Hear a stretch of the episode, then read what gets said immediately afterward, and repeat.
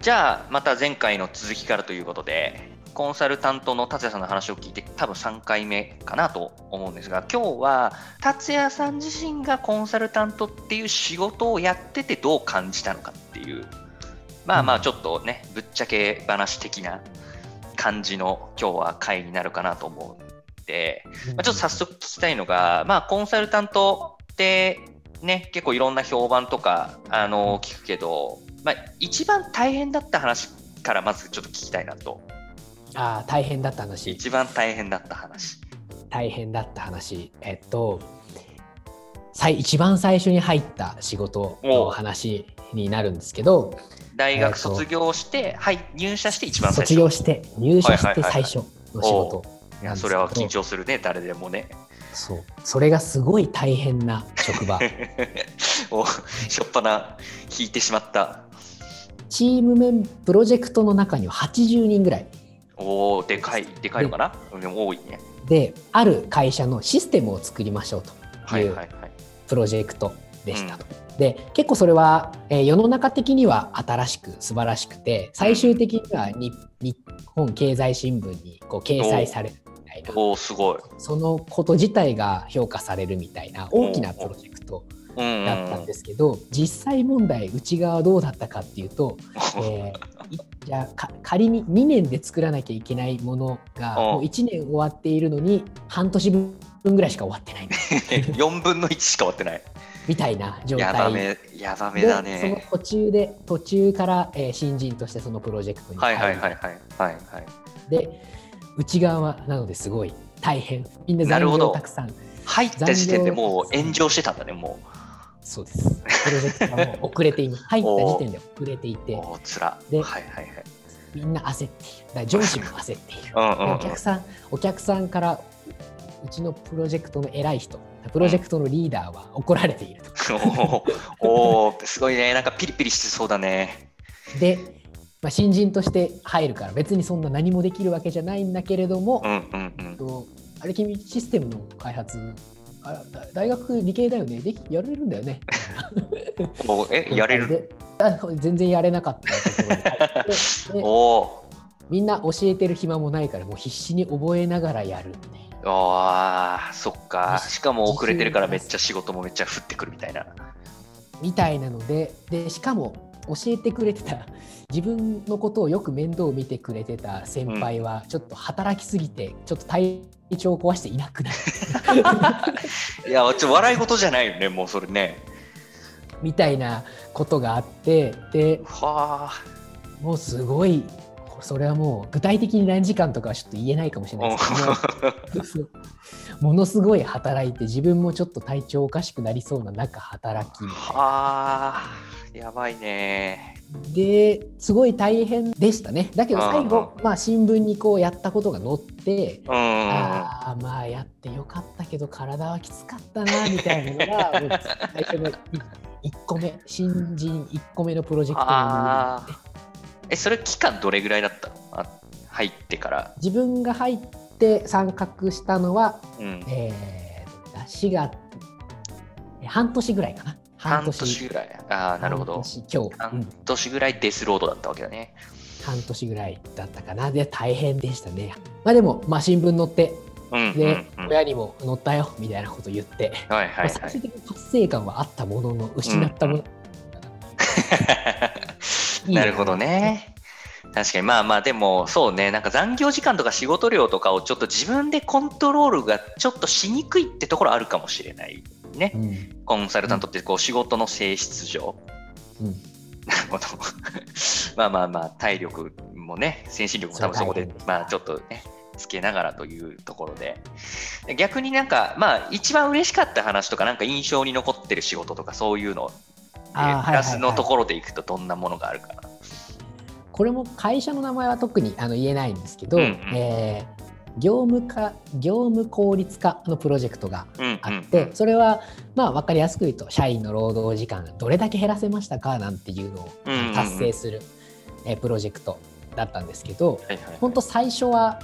えー、10人ぐらいのプロジェクトチームで始めたプロジェクト。でもお客さんにとってはすごい大きな挑戦で会社全体で何万時間みたいなそういう単位で時間を削減していきましょうっていうようなプロジェクトの、まあ、結構初期のメンバーとして、えー、と入っていってでそれを結局2年ぐらいやったのかな？2年結構長い、うん、1年半から2年ぐらい、うん、やったんですけど、うんもう徐々にこうチームメンバーも増えていきで、はいはい、最終的には自分のと自分のてところにあの、まあ、プロジェクトのメンバーうん、チームメンバーみたいな形リーダーになりメンバーも増えで実際にお客さんの業務の時間もかなり削減することがででで社内でやったことが、まあ、お客さんからもあれのおかげであのあなたのこういうことのおかげでだいぶ仕事楽になりました減りましたなんていう話を、えー、してもらったりして、まあ、すごい嬉しかったななんていうの直感でこう効果を直接言ってもらえたっていうのも大きかったし、全体を通しても、まあ、それそれもまた世の中にとって大きなことであの新聞に載ったりもして。うんうんうん、っていうのでかなりあの充実感があった仕事かななんていうのをは思います、うん、自己成長も感じたし、はいはい、成果も上げたし。そっかそっか。やっぱりうまくいくとそのプロジェクト自体が大きくなっていくっていう結構感覚も持てるし、うん、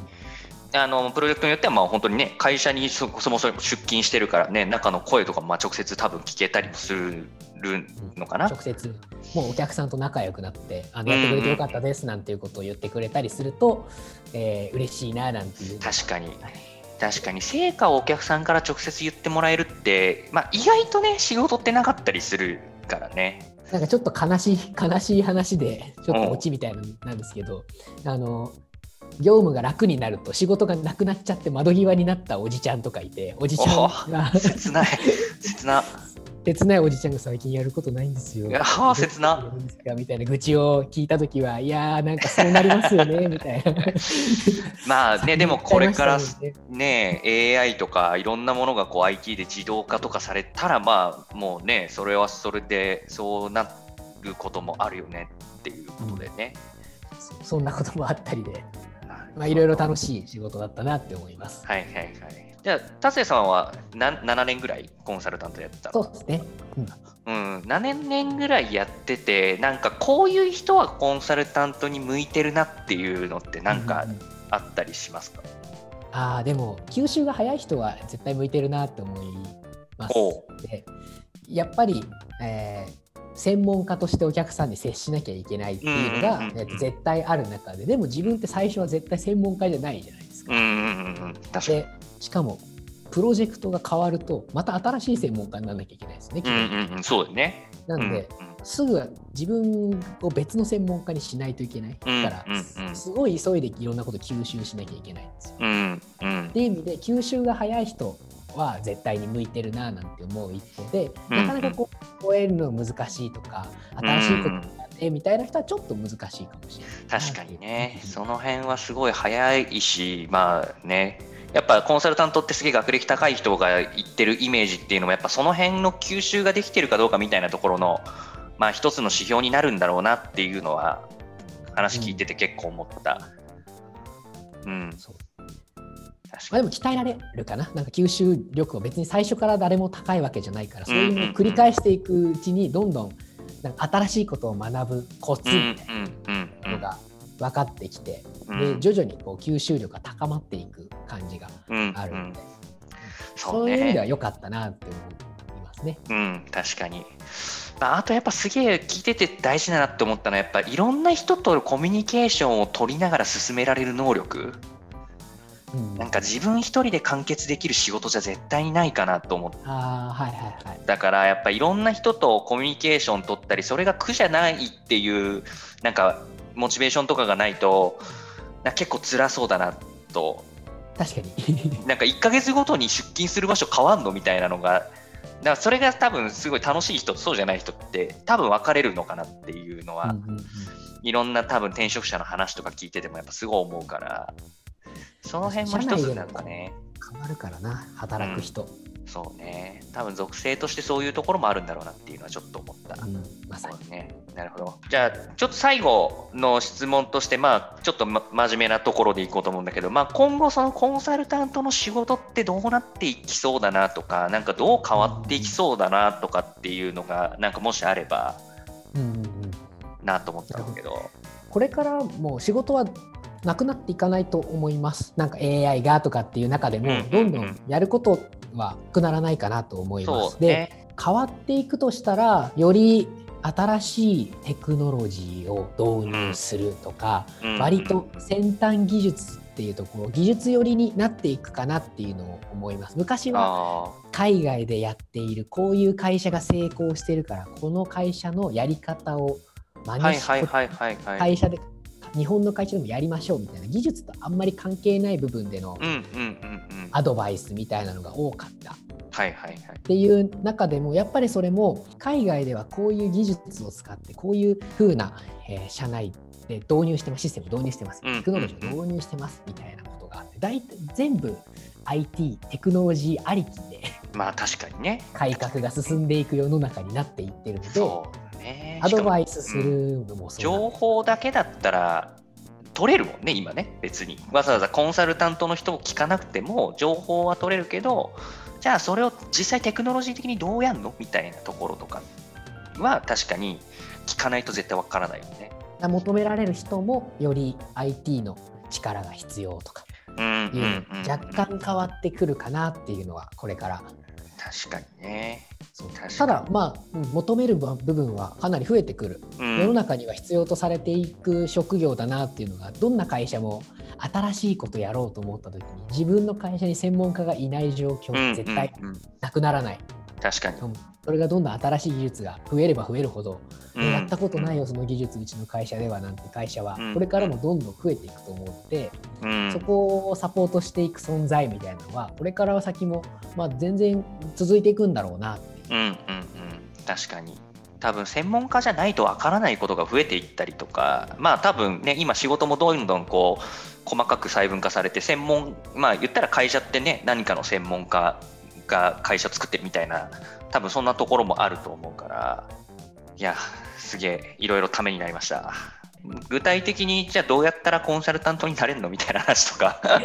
そういう話とかもしねちょっと時間があったらいろいろしたいなと思ったんですがとりあえず一旦時間やったんで今日はこれぐらいで。はい、はい、ありがとうございました。ありがとうございました。はいというわけでエンディングですいやー、もともと、すごい成長意欲が高い人とか優秀な人が多いなっていう印象を持ってたけど、まあ、その理由が聞いててすごいよく分かったなと思いました。あとはやっぱり変化を楽しめるっていうのも結構コンサルタントに必要な能力なのかなっていうのはすごい聞いてて思いましたね。ね、1ヶ月ごとに出勤するとこ変わるって、ね、環境も働く人もいろいろ変えなきゃいけないから、ここに合わせてまあ言ったらコミュ力とかもないと結構きつそうだなっていうのはすごい思いましたね。ただ、各分野のプロフェッショナルがやっぱり集まったり、えー、早い段階でプロフェッショナルになったり、ね、新卒で入っていきなり新聞に載るような仕事に携われるって、多分コンサルティング業界特有かなと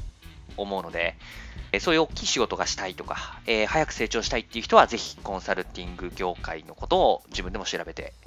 もらえると嬉しいなと思います。それでは次回のロルモラジオは 3D モデラーの人をゲストにお呼びしたいと思っています。ゲームのクリエイターですね。ゲーム業界がどうなってるのか、ゲームのキャラクターってどうやって出来上がっていくのかっていう部分にフォーカスしてインタビューしていきたいと思います。僕もゲーム大好きなんでめっちゃ楽しみです。では次回もお楽しみに。